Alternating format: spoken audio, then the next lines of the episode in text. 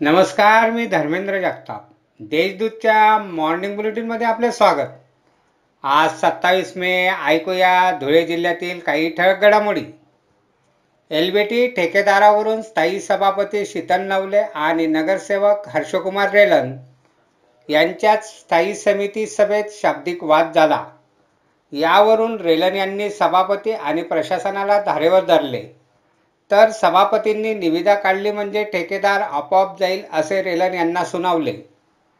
सुरत नागपूर महामार्गावरील नेरगाव शिवारात भरदा वेगाने येणाऱ्या ट्रकने मोटरसायकलीला धडक दिली. या अपघातात धुळ्यातील तरुण ठार झाला. सुनील कुमार नारायण ललवानी असे मयत तरुणाचे नाव आहे. याबाबत तालुका पोलीस ठाण्यात गुन्हा दाखल करण्यात आला आहे.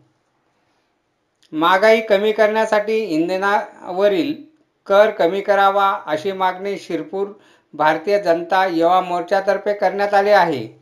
याबाबत तहसीलदार आबा महाजन यांना निवेदन देण्यात येऊन चर्चा करण्यात आली. शिंदखेडा तालुक्यातील दबाशे येथे गावठी बनावटीचे पिस्टल खरेदी विक्रीसाठी आलेल्या हरियाणाच्या तरुणाला नरडाणा पोलिसांनी सापळा रचून अटक केली. त्या तरुणाकडून पाच पिस्टल व पाच जिवंत काडतुसे असा दोन लाखाचा मुद्देमाल जप्त करण्यात आला. धुळे येथील रतिलाल मगनलाल जैन पब्लिक ट्रस्टतर्फे भाजलेल्या तीन वर्षाच्या बालकाच्या उपचारासाठी दोन लाख पन्नास हजार रुपये दिले. त्यासाठी ट्रस्टचे विश्वस्त डॉक्टर एन एम जैन यांनी पाठपुरावा केला.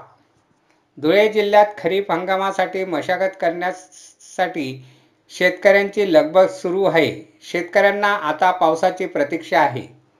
गेल्या वर्षी सरासरीपेक्षा जास्त पाऊस झाल्याने खरीप हंगाम शेतकऱ्यांच्या हातातून गेला होता.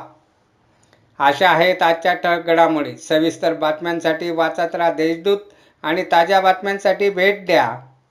W W W dot Deshdoot dot com या संकेतस्थळाला. धन्यवाद.